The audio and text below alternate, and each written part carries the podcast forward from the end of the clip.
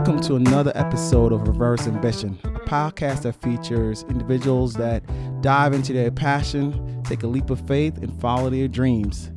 I have my good friend, Julian Raleigh, who is the founder and CEO of Harlem Blue Beer Company.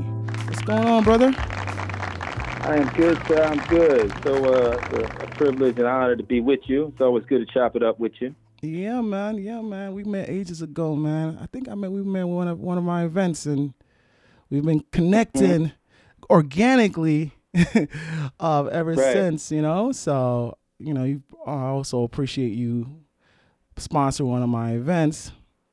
Of course, yo. You know, tr- appreciate the hustle, man. You know, we we we uh uh we'll get into it, but that's one of the things that uh, why I started the company and what I think our company stands for. But it's all about grinders, hustlers, and dreamers. So, uh, uh, you know, like minds and and all that. So so now it's a it's an easy kindred spirit. Yeah, man. Okay, okay. Before we get to Harlem Blue and how you were able to find a beer company, a brother finding a beer company, I want to I want you to walk me through your journey. Like, you know, I know you're from Boston. Am I right? Mm-hmm. Yeah, yeah. Don't hold it against me. nah, I'm not holding it against you, man.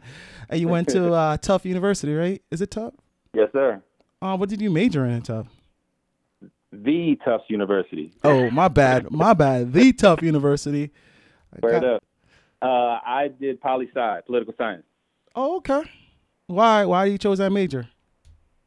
Um, you know what? I, I'm honest. I don't think I really knew. I um, it just was what everybody was doing. I started out thinking I was going to be not necessarily engineer, but I thought I had a math game with me, Mm. and uh, I took a finite math course that first year, and me and my boy together, our score didn't reach 100. I was like, you know what? F this. This, this ain't let me let me switch it up. Um, and I went poli sci. So I was thinking law. I was thinking something along those lines. I played on the basketball team. A bunch of kids on the team that was uh, poli sci. I just so I didn't have a good reason, but it just seemed like kind of what what was happening. Okay. Oh, you, I didn't know you played basketball. Oh, what position? Yeah. Uh, I was like a off guard guard. You know, Oh, shooting guard. Okay. they put me down there low against somebody that was bigger than me. I'm uh, I'm all of six three. I ain't really supposed to be down low, but every once in a while I had to do that too. Okay. Posting up, posting up Mhm. people. All right. Mhm. So you pol- poli sci major. What did you do Yep. after uh, after college? Uh, so after college,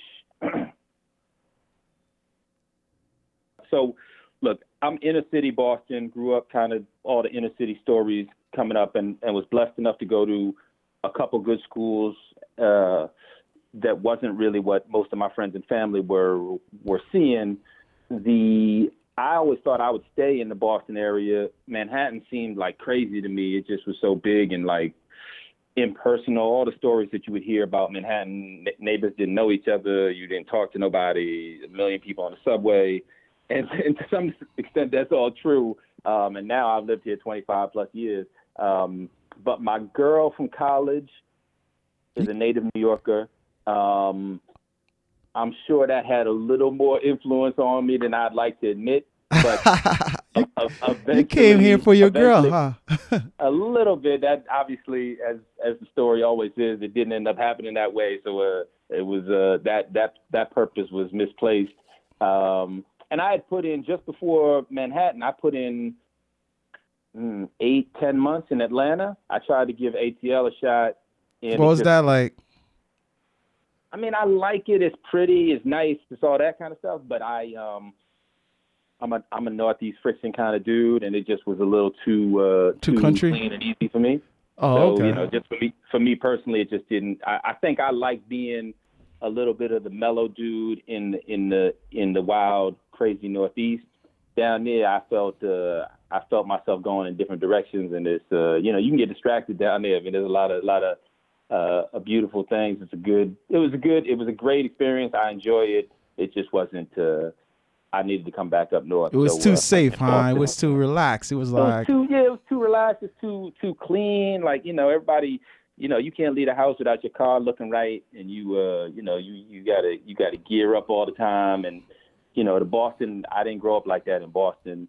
um, in New York was uh, was also a little bit more uh, just sort of rough and just go, man. Just get the hustle done, get however you got to get there. Uh, so that was a little bit. That was more what I was looking for. Okay, so okay, follow your girl to New York. So, so, so yes, I come to New York.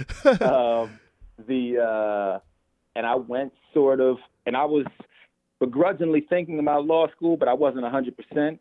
I Uh-huh. think my I've always been kind of entrepreneurial minded, I guess. Uh, I don't know the best soundbite for that, but again, growing up in Boston, I've actually been on my own since I was 16. Even though I got tons of family and friends that I, I count as loving and blessings in my in my life. Mhm. My great grandfather and my grandfather. Uh, my grandfather was born in Barbados, but kind of would more or less call himself from Boston. And my great grandfather was from Barbados, and they came over and started a furniture moving company in Boston. So I was always around kind of entrepreneurial hustle there. My um, kind of extended family, but also has a jazz club in Boston. Been there since 1946, continuously family owned, black owned. Um, I was always around that kind of energy. You know, I had a bunch of like hustlers and kind of street people in my in my life, and Right. not in a bad way, just sort of like people that just went out and got it done. So Uh-huh. I had that kind of mental. Um, and by the time I came to New York, I think I was just like, well, I'm gonna just figure it out. I wasn't really sure what I was gonna do, but I'll just figure out the hustle. So So you didn't uh, enter corporate America at all. No, I did though. So that's I, I'm kind of setting that part up a little bit because I uh, I knew I had to have a job. Obviously, I had to have some paper. I had to have something steady. And while I was in college, one thing that I would always advocate, and I, when I speak to younger folks, and you know, I talk to college kids and to even law students. 'cause I did go to law school eventually as well. Um, internships, I killed it with internships. So when I was at Tufts, I did four internships, three at like big firms in Boston, uh, and always was caught up in that and just sort of spending time with it and listening and just trying to be a, a sponge and pick all that up. I came to New York and found one of my old roommates from Tufts, got him to find me a basically is his mom's crib and they had an extra bedroom. She let me crash there, gave her a little bit of money on a monthly, but it was a super sweet deal. Um, and I did that. I found I got an in uh, not an internship, a paralegal gig at a big law firm in Midtown.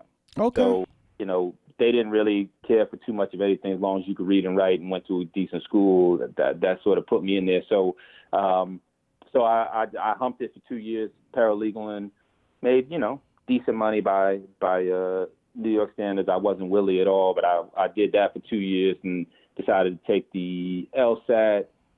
Went to law school at Fordham Law here in the city at um, in Lincoln Center, and then what did I do? Then I did two years as a law clerk in a federal court downtown, um, Okay. Southern District of New York, and and that's when the, the entrepreneurial juices started kicking in even more. I mean, I, I had Well, you didn't care for law. You were like, this is not it.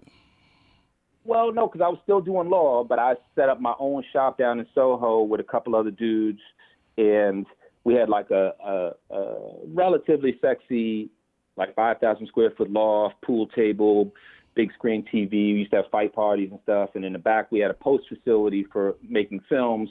We were all doing some version of entertainment law, uh, mostly TV, film, uh, art. I did a little bit with the art galleries and, and fine artists and photographers and stuff like that. I produced. I got a little bit of um, like independent film producing in Wow. my arsenal. I, This I is while you were still practicing or, you know, doing a, you know, law Yeah. clerk? practicing. Yep. So I was down in Soho for almost eight years, seven, eight years. Oh. Um, I produced with MTV, with HBO, with my own personal uh, as a producer, and repped a bunch of, uh, you know, nothing huge, but I got a chance to work with almost every studio in LA and a lot of independent producers in New York, um, writers, directors, and all that kind of stuff. So I so I experienced all of that from a So real, what were you producing? What were you producing? just like just sort of stuff that I felt like I've always appreciate storytelling. I don't think I'm the best at it or anything, but I always thought that it's uh, it's the way that we socialize as a people. Right. So um, you know, just on watching TV and in a new world, all the stuff that we can read off of our phones. But uh, so with MTV, we did a project called Hood Hoops, which was kind of street basketball's influence on on uh, the NBA, and we had dozens of, of big name ball players that we had in the project, and uh, and that went well. And then we had a three way deal with Blockbuster, MTV, and Coca Cola, and uh, then Blockbuster went sideways. They sort of started losing their their speed, and uh, MTV did a changeover with their people and stopped doing direct to video projects, and so you know, I uh, it didn't end up the way I wanted it to end up, but not for the people on the creative side were fantastic. It came out great. It just it just sort of lost some speed, and that that stuff just sort of happens. And a documentary over at HBO with uh, these three brothers out of Newark who are real good dudes who I still count as friends, but they had a book called The Pact that I was an attorney repping them back in the day. Uh, they they grew up together in high school, formed a pact to become doctors and they each became. I think uh, I heard of that. You produced that? Yeah, yeah, they they're real good dudes, um, and so we did a documentary on them as well that that sold and did well. Bill Duke was a producer. Uh, we had a few folks in there, and, and uh, they just they just real good dudes. So we so we worked that. So, uh, so I um, had a hand in that, and uh, you know a couple other small like shorts and stuff that we did with the festivals and um, and those kind of things. So so that was uh, so that was that phase. And uh, so wait a second, you were doing all this while still being a law clerk, and you had you said you had a lounge in Soho, right?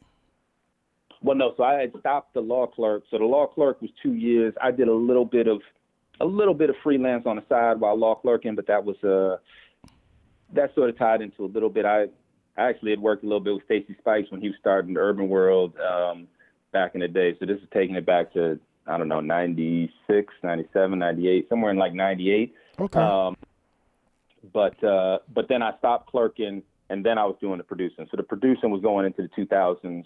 We're probably in 03, 04, somewhere in there. Right. Um, and uh, so that was that. I had a I had a, my firstborn born born in 06. So right around 06, I had told myself that I wanted to start like my own shit, like for real, for real, uh, not as a like a lawyer, I was a little bit entrepreneurial because it was my own thing then, but I wanted to get out of the service business and wanted to really just sort of start something with a widget and like make some stuff. Mm-hmm. Uh, started, you know, and I wanted to do that before I started having kids. Didn't completely work that way, but right around the same that same year, they uh, they sold our building in Soho, gave us a little bit of a buyout. We all had to keep it moving. I was already we all kind of had plans for stuff that we were going to keep doing. And uh, so I set up a shop over in the West Village with a couple good friends who were advertising dudes. Um, and we were we were playing around with some some brand management and just sort of looking at some things and the whole time I was just trying to figure out what you know what's what's the future look like for me like what would I do if I wasn't afraid to fail what would I do if I could just grab my balls and jump. You know what I mean? Just sort of take a chance. It was I was ready to you know bet on myself, kind of. Right. Folks use a lot, and uh, so somewhere in 2010, 2011, right up in there is when I had the idea for Harlem Blue, and just sort of thinking, how can we marry craft and community from a Harlem point of view? And so that's uh that's what got me. What sparked that idea? What sparked the idea to? Uh... Uh, mm, I mean, again, it's a combination of storytelling. It's a combination of kind of where where I'm from mentally and kind of uh, where I thought my spirit animal lived. Like I just sort of wanted to just hanging and seeing Harlem. I guess I just sort of wanted to. Were you living in Harlem around that time? I was. I was. I was. Uh, the I was inching my way up more and more. I used to live on 96 in Riverside. Then I went up into Morningside uh, Heights, so up near Columbia. Then we shifted over to Central Harlem at 116, and I don't know. I lived two other spots. I've lived like four spots, three okay. spots, three spots in Harlem.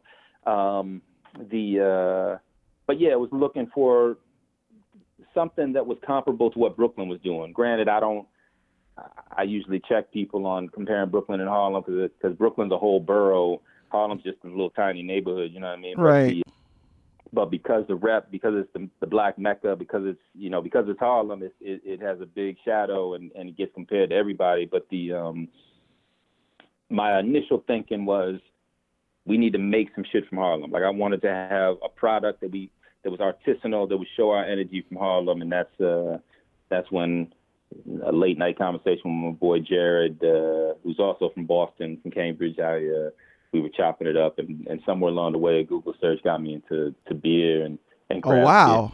beer. That's where it all started. Yeah. Serious. So you didn't you didn't know nothing about the beer industry. You know, you just Not- not in basically any real way. say that again. Yeah. I said not in any real way. You know what I mean? Like what I did, what I felt. Uh, so I already said I, my fam's got this this jazz bar in Boston, uh, Mhm. Wally's in South End. I bartended all through college. I've always felt that the bar as a as a meeting place is kind of the most democratic place on the planet. Mm. So to me, in a lot of ways, and my wife will say this too, that it's kind of all roads, uh, all roads lead to Rome. In Mhm. that, I like I like the socializing aspect of everybody being able to come together and just chill. It doesn't matter what your job is, what your business card says, what color your credit card is. Like you can just walk into a bar and bullshit. You can talk about what Right. see sports, you know, girls flirting, like whatever you want to talk about, you can do it, and you can do that anyway. I don't care if you're in Brazil, South Africa, like Italy. Like I feel comfortable going into any bar, any place, and I know I'm gonna be able to chop it up with somebody. So, so that part of it is just me. Uh, that's me. Like I, I love that that social side of it. So in that sense, it was perfect for me. I didn't have the chops for like making commercial beer by any sense. I had just started trying to play around with some home brewing and trying to get a feel for that, but I knew what I liked and what I didn't like, and I and I knew the beer bar game. So I just went and you know found me a brewer with commercial experience who I could you know who I could get to make the taste the way I wanted it to taste, and and started rocking. Okay. So lead me, you know, from okay, you came up with the idea. You said you found your brewer to like actually launching and becoming a viable, you know, startup beer company. You know, what was Right. your process? Uh, right, so you take me back a little bit now. So we in 2011, maybe 2012. What I told myself back then, and I think it's still true. I I, I needed three things. Of course, I need to be able to make good beer. Like I'm, I pride myself on being kind of an everyday dude and got a decent amount of friends. I'm no, I'm no social broker level type of guy. but I, uh, but I, you know, I value good people. And if I say, "Yo, Cal, I want you to taste this beer," it can't be bullshit. So it had to be like I knew I had to make good beer. I needed a brand story that like had some stickiness to it. I needed a story that could that could vibe. Mhm. Uh, and then uh, and then the pipeline. I needed distribution. So I knew Mm. I needed those three things. So the first was finding somebody that could make the beer the way I wanted it to taste. I knew which styles I wanted. I found two different dudes, and we built out a a, a garage in Brooklyn. This kid's aunt's garage. Nothing crazy, but just like a little small pilot batch system where we could make uh, decent volumes of beer for for you know they were just like five and ten gallon batches, but just to play around with the recipes and see if I could if I could get to where I wanted to get simply by saying turn left here, turn right there, and just. I like this taste, don't like that taste. So that was number one. Uh, I already sort of knew my name. Uh, Harlem Blue was just sort of, just sort of kind of came together with me thinking about this, this folklore in Harlem. The back during Prohibition, there was a Brownstone Speakeasy that made their own house brew. Okay. They tapped a new keg of the brew. They put a blue light on out front to let everybody know. Oh, dope. Yeah, so to me, that was almost like some Atlanta like Krispy Kreme shit. Like it was like, you know, just to be bold enough to say, I make great beer and I want you to know about it, put your light on out front. And even during Prohibition, when it's a little bit lawless and you ain't supposed to be doing it, and you're like, F that, I'm still going to do it. Like, to me, that re- represented everything that I wanted our brand to be a little bit of irreverent, Mm-hmm. a little bit of from the street, brownstone, up in Harlem, um, and serious about our craft. Like we make good beer, and I want you to know about it, and so we're gonna make sure you recognize. So that was always. So I felt like I had those things um, in the right pocket, uh, and then distribution was relatively easy after that because I sort of I had the story. My beer was solid, and uh, and I was blessed enough to have a couple different distributors say say that they would rock with us. Oh wow! So, did you uh, self finance all this? Nah, I mean, I used to think that I could. I mean, my my paper was not that long at all. right. I quickly found out that wasn't going to happen, and Mm-hmm. I bled through, you know, entrepreneur stuff, especially for anyone that's listening who's thinking about getting into it, and presumably a lot of art. It's uh, you know, it's not for the faint of heart. Like, you know, it's real. You know, you're gonna you're gonna have to miss some meals. You're gonna collect some bottle caps and do the whole thing. Um, I uh, and I had, you know, little uh, one little baby at the time. I've had a second one like three years ago. Um, but what I so what I did is the first layer is always in the bootstrap scenario, which this certainly was. You drain everything you got, then you go family and then friends. Mm. Um, my friends had longer pockets than my family, um, but you know I feel blessed by any and everyone that put some paper in. So it was uh, uh, it was a uh, it was a collective process for sure. But you know I had I had friends that were bankers and lawyers and doctors and stuff in the city. Um, so I went around and just gave my spiel to everybody. This is what I'm thinking. This is how we're gonna go get this, and you know, just try to piece it together with bubblegum and toothpicks, and just like we, so we just sort of made it happen. So it was, uh, and I, and I'm proud of the fact that you know most of those folks are are young black men. I was about to ask, people of color, you getting money from people of color? Yeah, you know, I mean, it's you know, I don't want to overstate it. It's a hard. and it's not even a statement against nothing. Like I'm way past, even though I've certainly had my moments, but I'm way past thinking that it's. uh We could always do more for ourselves, right? We want to be active in our own rescue. I think it would be great if we always uh, supported each other to the fullest. right.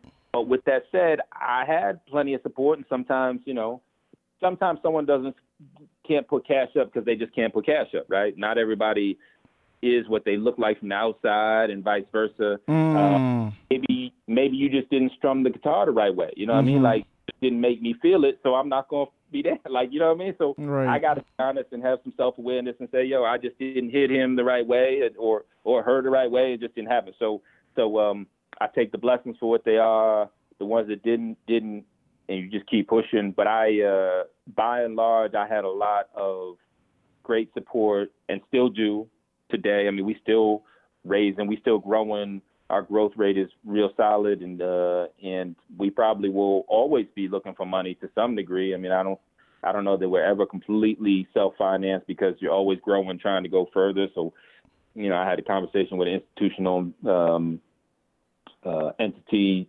yesterday talking about some things that we're looking at for 3 years from today. So so there's a lot of like there's always places where you need to get more paper um but uh, so no, so the support has been there. A lot of um, How many people you think you were get to like buy into, you know, Harlem Blue and and drop money? say it one more time. How many people did you get to like, Oh. you know, invest? Uh, um, 12, okay. 12, 12 non-family. Okay. So you know, I, mean, I don't know if that's big or little. It's you know, it's right. That's a me. good number. Are they Uh, happy now? Are they happy with growth and are they happy where things are? All, yeah, it's all, all, all love is still there. So you know, as far as I can tell, you know, they respond to my emails and my phone calls and stuff, and I Right. in the streets, um, which is one of the things for me personally.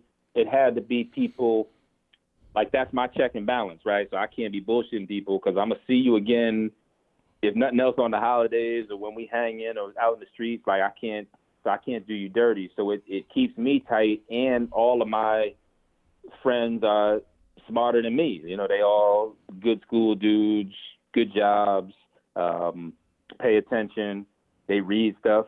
Um, You have to produce any kind of report for them. Like, I want to see the Yep. numbers.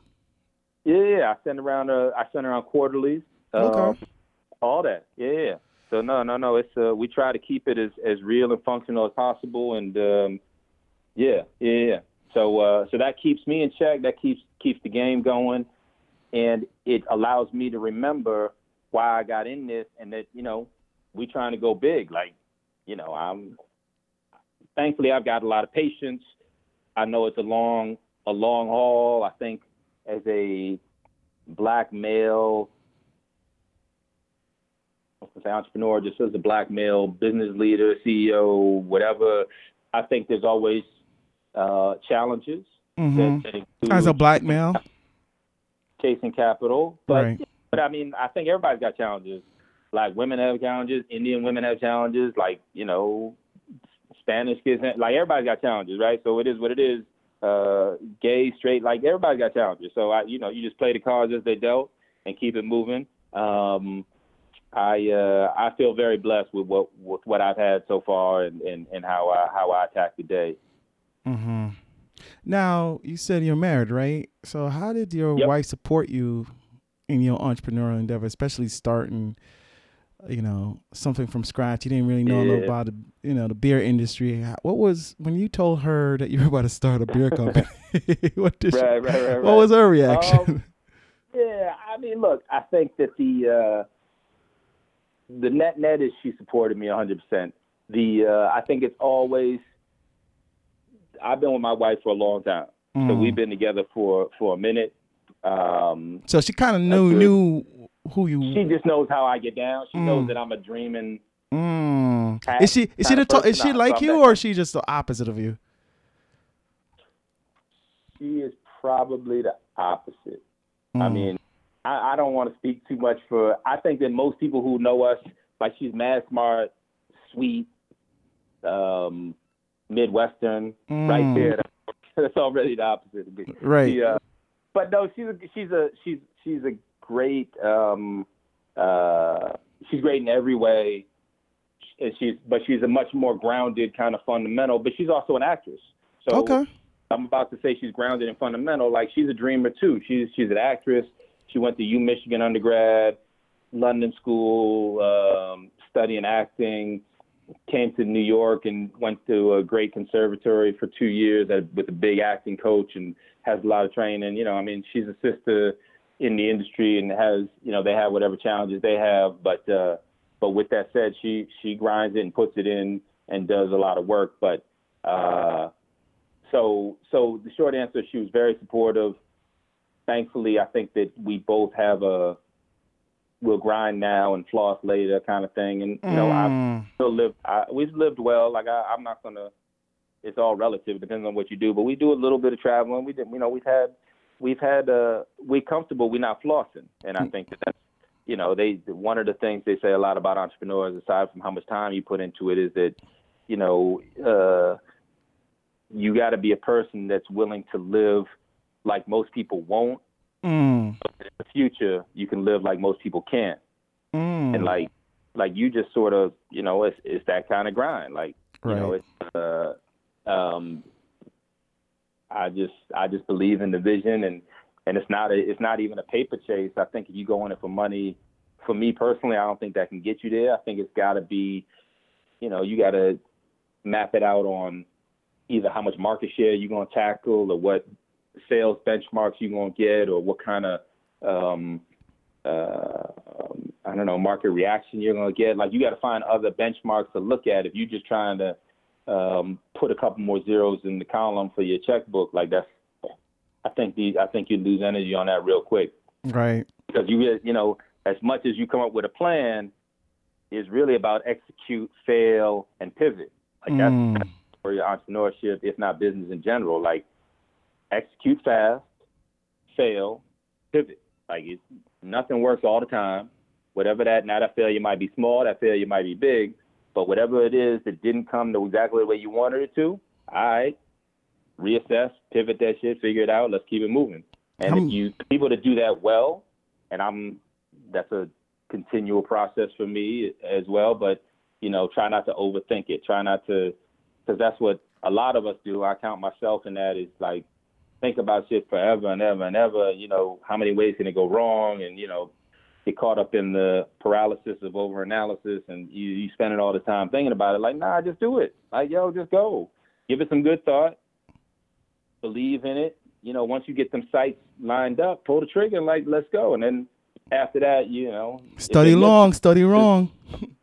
yeah, exactly. You know what I mean? Right. So, so that's so I think that's the way it is. But yeah, she was she was kindred spirit on that level, and she thought that beer sales in particular. Back to my like the thoughts on the uh, what the bar as a as a social touch point and, mm-hmm. and meeting place is. She she knew that that kind of fit for me. So I think she thought that this was just a good look, better than you know.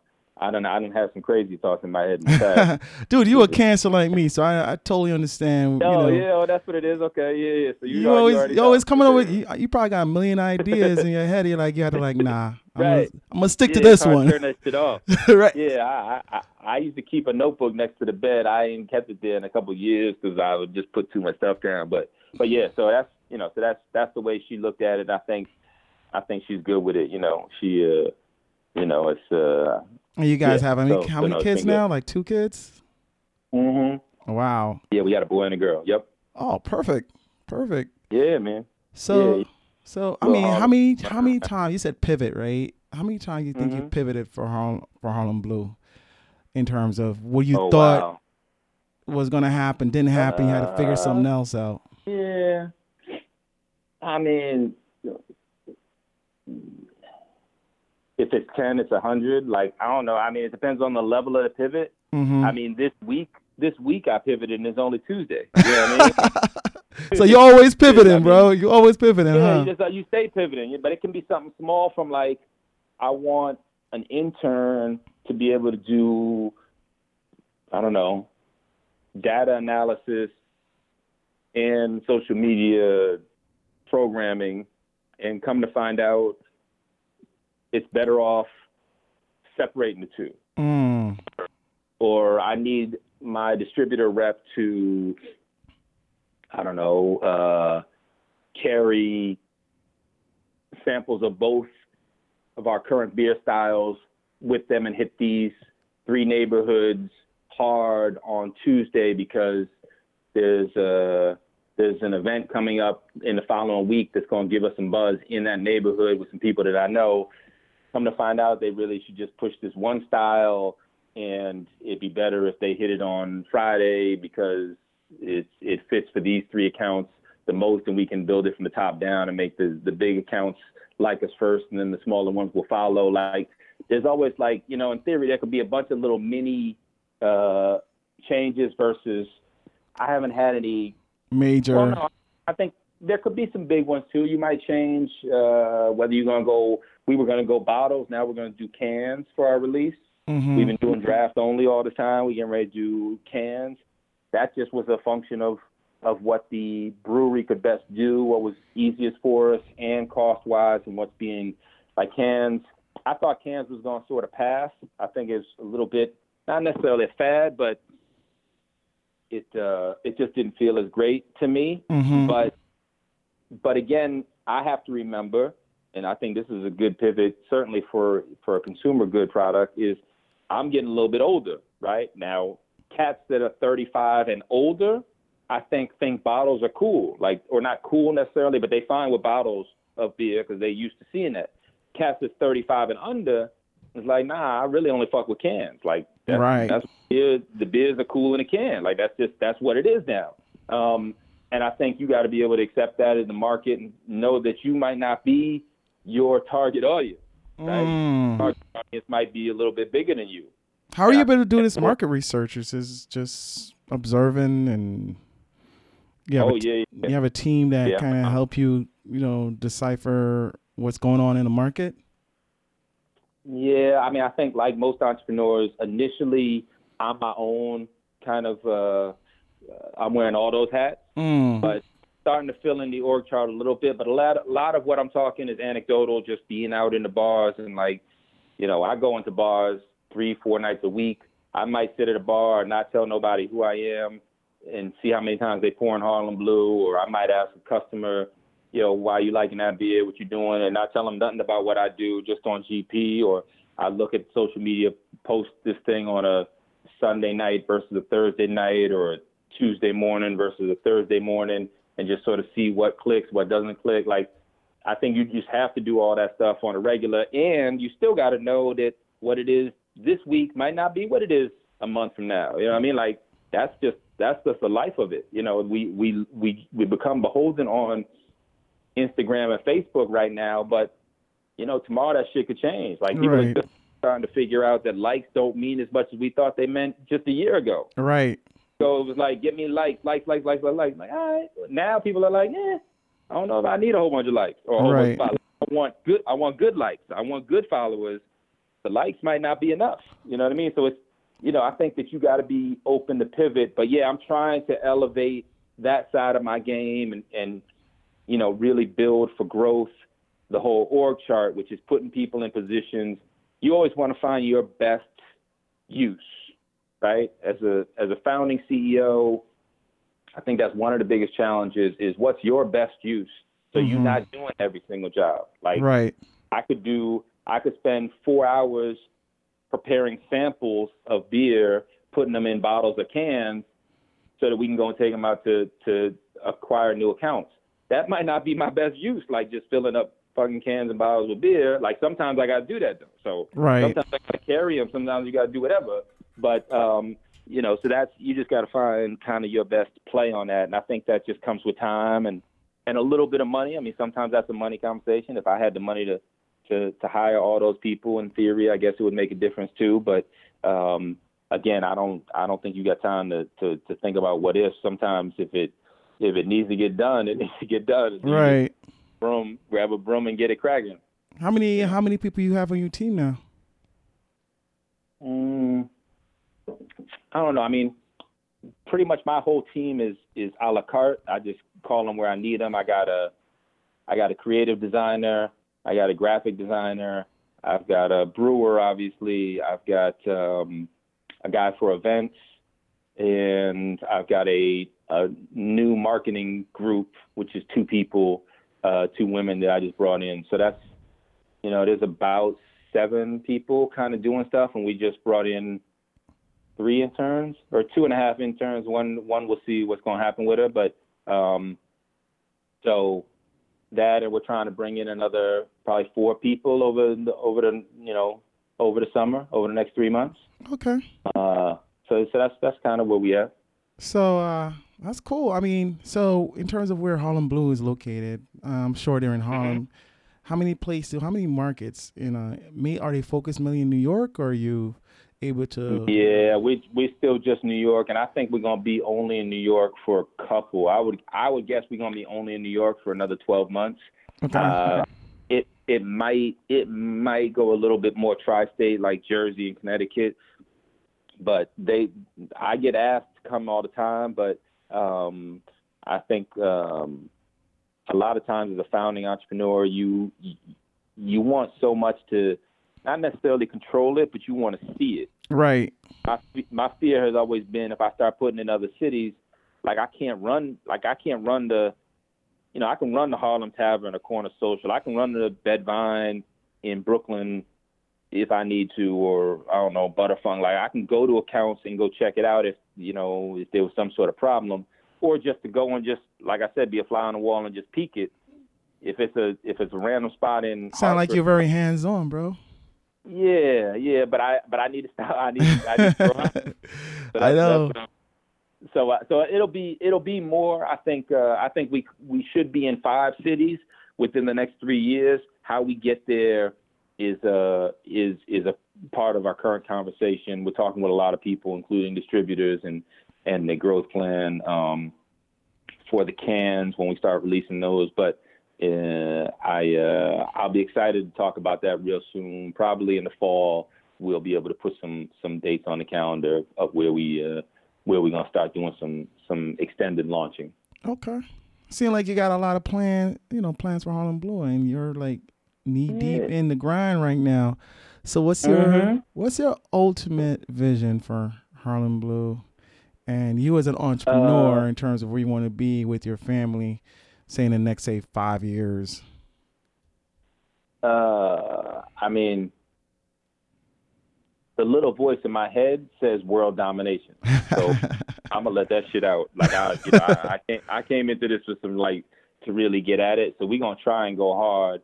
Uh, with that said, I would love it to be a family owned business. I already said I got kids. Mm-hmm. I would mm-hmm. love it to always have black ownership in Harlem. Um. Um, I would love it to always employ Harlemites. I would love it to always represent the, you know, Harlem soul. Like I, I usually would describe it as something along the lines of a new craft beer company from Harlem celebrating grinders, hustlers, and dreamers. Mm-hmm. Made special, made special with Harlem soul. Mm. Like, like that's the way I usually think of it, and I wanted to always do that. Now, of course, Harlem as a I don't know, as a destination is changing and becoming more diverse and you know whatever that that is what it is you know that that's just that's just the way the world is right now so be it. Um, but the way i look at harlem is even more than just the sort of six mile circumference of the of the the boundaries at the top of manhattan or not the top but you know uh, upper manhattan um, that i think there's a there's a harlem diaspora if you will that goes beyond new york city even and it's just people that kind of get harlem whether you lived in Harlem, know people in Harlem, just kind of dig the the romantic story of the Renaissance era, or or you know I don't know some of the politics or like whatever it is you love about Harlem, the music. Um, and I think that that extends well beyond our borders. And in a weird way, I think that we'll do better outside of New York than inside New York. And so if we could have any piece of just sort of um, adding to the conversation that we can make shit from Harlem, that we can be artisanal, that we make good quality. I, I think it's established that we um, do hospitality well, right? Mm-hmm. We know Harlem kills it with music performance. We know Harlem kills it with food now, and not only Marcus Samuelsson because he's beautiful and it's fantastic what Red Rooster has done, but we've had, you know, significant culinary killers uh, for a long time in Harlem. Um, and I think that those kind of things are well represented. I'd like to be part of an artisanal movement, a fabric, almost a reawakening of of that kind of thing. So if we're doing that in the next couple few years, and you know, and lending a hand and bringing people up and kind of making that that uh, the community more extended, that's that's what I'm looking for. That's that's the goal. Sound like you getting ready to take world domination for sure. You know? yeah, well, you know, if, if there's a plan anyway, we'll see what happens. You know, it's on the chalkboard. Sound like you're gonna have to knock knock on some some banks' doors to get that that that seed money to scale, bro. Yeah, yeah, yeah. We're gonna have to pay for that. Yeah, that's all right. Yeah. All right. Well, you seem like you got your pitch down pat, bro. So, you know, congratulations yeah, you, on your successful you. so far you know, congratulations, you know, not only as a, you know, Harlem, Harlem Brew, Blue, Harlem Brew. Mm-hmm. congratulations as an entrepreneur, because I mean, just hearing you, I didn't really realize that you you did TV production, that you you owned a lounge. You know, I didn't even know you were a lawyer. So yeah, you know, yeah, yeah. You know, you're a man of many well, talents. You know, sometimes when we we out flowing, ain't time for all that kind of stuff. But yeah, no, no, no, it's uh yeah, no, I you know I don't I don't put in time. We all got stories. That's another thing that I think is beautiful about uh, you know you doing the podcast and us us sort of talking like that. I mean, what I assume, I mean, just knowing you and, and the way you introduced the show, like it's about us sharing stories, right? If we not right, one of the things as a as a people, certainly as people of color, but just in general, like we need to be sharing more stories because then because we all hear a little something from that. You never know who's going to hear it, how it's going to connect to them, and, and what's going on. We're doing an event next week, I think, with a with a, a Harlem entrepreneurial alumni group in the in the city, but like three of the top people in the in the program in the Harlem, I mean Harvard entrepreneurial group or something, um, are people of color black folks in in New York City with really big jobs, doing big things. Um, and you know that's kind of why we in New York, right? I mean, the, the the belief is that New York is is about that hustle and about opportunity and just being around more more people, more diversity, more more more more at bats. Like we all just want more at bats. Yeah, um, man. it, and it adds to our story. So that's uh, that's what we're trying to do. Exactly. I mean, I, I, I believe that there's so many people who have like who are so talented, who are just afraid to take that leap. You know, so Mhm. hearing stories like yours and how you easily transition, no fear. I'm sure you had fear, but you Oh Wait, yeah, ton you- of fear. But you went and did it you gotta anyways. Jump. Yeah, man, it's Yeah, all about taking jump. that leap, you know. So I feel like there's so much Yeah, man. talent that's that's that's wasting on working for somebody else and working in corporate America. And I'm not saying there's nothing wrong with corporate America. Stability is always good, but I feel like if you're talented, Right. you're talented. You know, in whatever way, I think the world needs to see that talent and experience that talent. Yeah, I so, mean, You know, you just touching on it. We ain't got time for it. We might have to do a a, a, a part two or some shit on it. But I think I talk about this with a lot of people, and I don't. And I want to say up front, I'm not saying this for everybody because I don't. People need to find their gig, like whatever works. If if a gig for a big firm, and we need soldiers on all them walls. You know what I mean? right. But a lot of times, we spend our best years working for somebody else, Listen, and then- and then they gonna spit us out, yo. bruh. You, uh, let's say late twenties, all your thirties, somewhere else, you hit forty five, and they're like, yo, you know what? We we can't we can't use you no more. And You like, yo, I'm I'm just getting warmed up. They're like, nah, we got the best out of you. Now you just you know, so that's that's my always biggest problem is like, yo, use your good years if if you that type of person. So every- right. So that's that's my caveat. It depends on kind of how you built, but man, use your good years going to get that shit. Like take a chance. Exactly, and that's what reverse ambition is all about. Um, just to give you the reason why this is called reverse ambition, reason why I asked you where you went to school and what was your major. A lot of times we ended up not doing nothing compared to what we went to school for.